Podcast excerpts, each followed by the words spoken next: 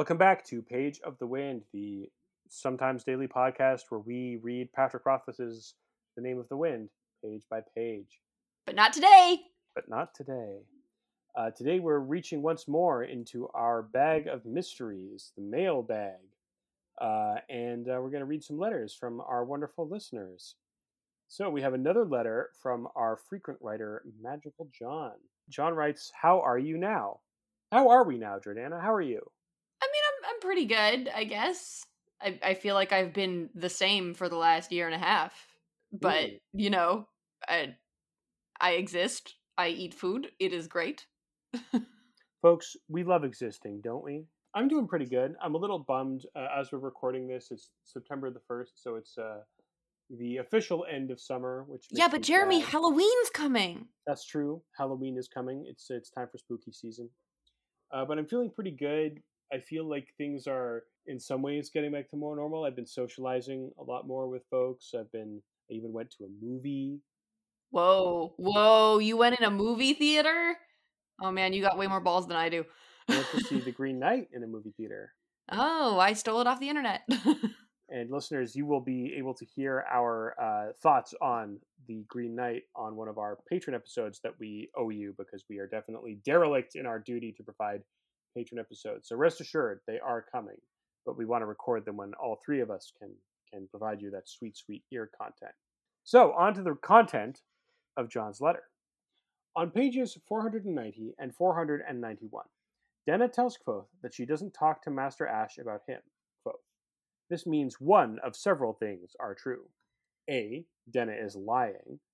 B. All the theories about Master Ash using Denna to track to keep track of Kvothe are wrong. Or C. Denna is not lying and Master Ash is using her to get information from Kvothe, but completely unbeknownst to Denna. I personally think that option B is the most likely. Magically, John. I want to pause it on option A for a second. Because while I disagree with it and I don't think that Denna would lie to Kvothe, it is an interesting thing to consider because Denna sort of it's not that she feels like Kvothe is lying to her, but she doesn't really believe Kvothe a 100% of the time. And and like about the patron and isn't it a thing where like people who frequently lie also think that other people are frequently lying to them?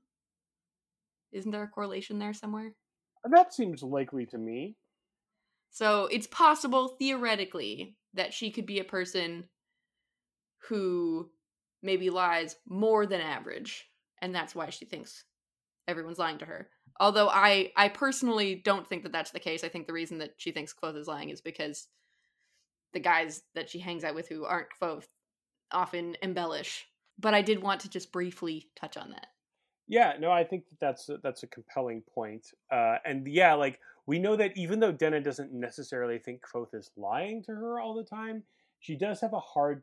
She does expect him to lie or exaggerate, and she has a hard time sometimes believing him when he says, "I'm telling you the unvarnished truth."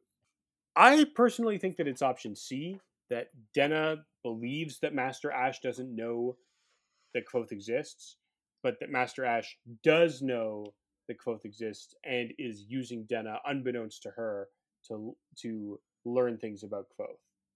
Okay, wait, and what was option B again? Option B is all the theories about Master Ash using Denna to keep track of Kvothe are wrong because Master Ash doesn't know that Kvothe exists. I prefer C to B, but I can see them both as being true. Like if either of those things ended up being true, I would feel that that made sense with our current story. However, I prefer C to be true because it's more intrigue. Yeah, well, there you have it, listeners. Jordana is capable of sitting on the fence, not just when it's Nick or I putting forward a crackpot theory, but when one of you does it. Yep. Well, thanks for writing, John. As with so many things, we'll just have to wait and see. Uh, we have a letter from our friend Curtis on the sign of the cross. Hello, NJJ. Why, that's us. On page 279, here is one thing you did not discuss. The Vintish make gestures in front of their faces in order to ward off evil. To me, this smacks of the Christian thing about making the sign of the cross. I do not have much to say beyond that, but I figured that it should be noted. We do know that Tehlu is a god figure in a similarly multivalent monotheistic religion, and who undergoes what is basically a crucifixion. I wonder whether the signs which they make are more like wheels or something. Yeah, uh, Curtis, I think that's entirely correct. I think that when the Vintish do that, we are meant to associate it with the Catholic thing of crossing yourself. Um, That's not over your face, though, is it? uh, it starts over your face: spectacles, testicles, wallet, and watch. Wait, what? That's what that's what that comes from? I just thought that was a handy reminder to make sure you had everything before you left the house. It's also a handy reminder of how you're supposed to cross yourself. Oh my gosh, I had no idea. I thought I thought that you did the shoulders first. spectacles, testicles, wallet, and watch. Um, so, uh, yeah, as to what sign they're making, well, it still could be a cross because if it's a if it's an iron wheel that that the demon is bound to and that Tehlu kind of throws himself on, a wheel is going to have at least four spokes, probably six or eight, and I think you could still make you know the and you would be lashed kind of you know eh, with your limbs splayed out in a kind of an X, which is actually what a crucifixion looked like. They weren't a T shape; they were an X shape. Um, so I do think that it probably is something pretty similar. Maybe they make kind of an X sign over their like shoulders to hips. Okay. I mean, I I was thinking that they literally just like made the wheel in front of their face. So it would be like a small hand gesture directly in front of their face and then like a circle around it. Yeah, I mean, this I think is one of those things that we can leave to our own imaginations because there's not a ton of textual evidence to suggest a strong reading one way or the other. All right. Very interesting. I am enjoying this discussion. I had no idea that crucifixes used to be X's, although that makes a lot of sense. Mm-hmm.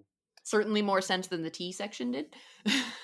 We have a letter from our writer AS, and they write on page 342 Wilem is Lorren's plant? Dear Pagers, I just listened to episode 342 of Page of the Wind, where you speculated that Wilem reports about Kvothe to Lorren and or is only friends with Kvothe because Lorren asked him to spy on him. Then I had the following thought, which made me very excited. In Name of the Wind, did Lorren ask Wilem to help Kvothe learn the ropes after he was admitted? Sadly, as it turns out, it is not Wilem but Simmon that Lorren asks to help Kvothe. One could speculate that Lorren knows that Simmon is friends with Wilem and hence asks Sim, uh, Sim because he predicts that Wilem will also become friends with Kvothe and can then spy on him. I see the cracks appearing in my pot and I am not pleased. But please continue with Lorren as a Amyr doing lots of stuff off screen theories. This hadn't occurred to me before and I love it. More generally, thanks to this wonderful podcast that makes me jump out of my seat with excitement every now and again. And to answer a question that came up some episodes ago, I am like Jordana and don't understand 80% of your bits, but I find the remaining 20% very funny. So, I listen first for the theories and insights about the books, second for the tangential humor, and third, because there must always be three things for your very good diction.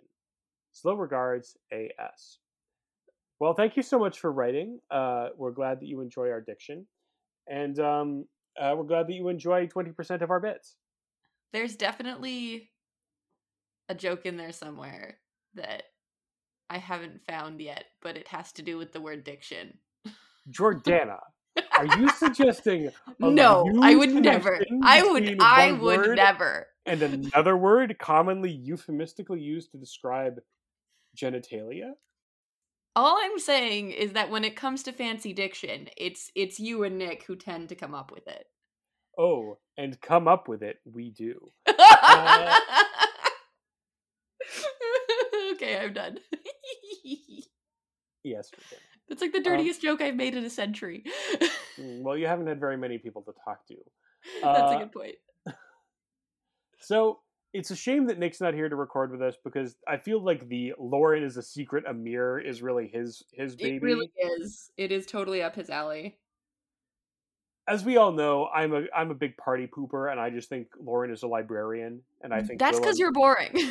That's right. I'm boring. he is definitely not just a librarian. He's just a Even if he's not an Amyr, he's definitely not just a librarian. he's a fancy librarian. It's a fancy library. You're a fancy library. I, I would be very distraught to learn that Wilem was a plant that he was I- like, me put up to it.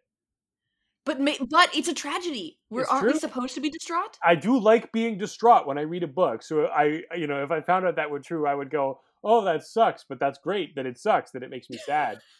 uh, that's what it's like to be a reader of fiction. You're you're trapped in these contradictions. Well, uh, As, what do you think your fancy nickname should be? Write in and tell us. All right. Another Uh, letter? We do have a letter. We have a letter from our old friend John from Vintas. Brace yourself, Jordana. This is this is going to get kind of heavy. Oh no. John writes, saying, "We need to talk." No. Dear Pagers, this is a really hard letter to write.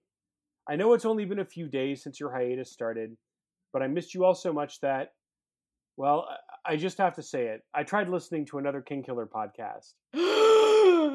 Before I could even get halfway through their first episode, I turned it off because it felt so wrong. I hope you can believe me when I tell you that it didn't mean anything and it won't ever happen again. Now I know that I just need to wait patiently until you start the show up again. I hope you can forgive me. Yours always, John from Vintas.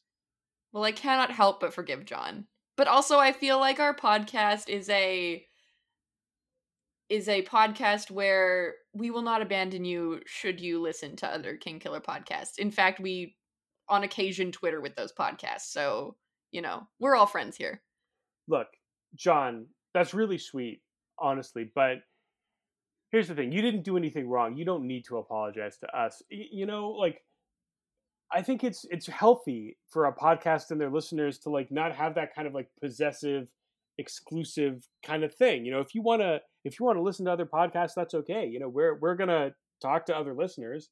And that's fine. It doesn't mean that we don't care about you. It just means that, you know, you can't expect one podcast to give you everything that you need or want out of a podcast no more than we can expect one listener to give everything that we need. So, you know, it, it's all cool. As long as we're open and honest, we communicate about it, I think we'll be okay. We're all we're all gonna just do our own thing and we'll meet back up when the interlude's over. That's right. We'll uh we'll we'll get back into our nice potty podycule podcast. We'll all climb back into the bar graph bed. Yeah, and listeners, you can join us in the bar graph bed. It's big enough for all of us on tomorrow's page. Uh The wind.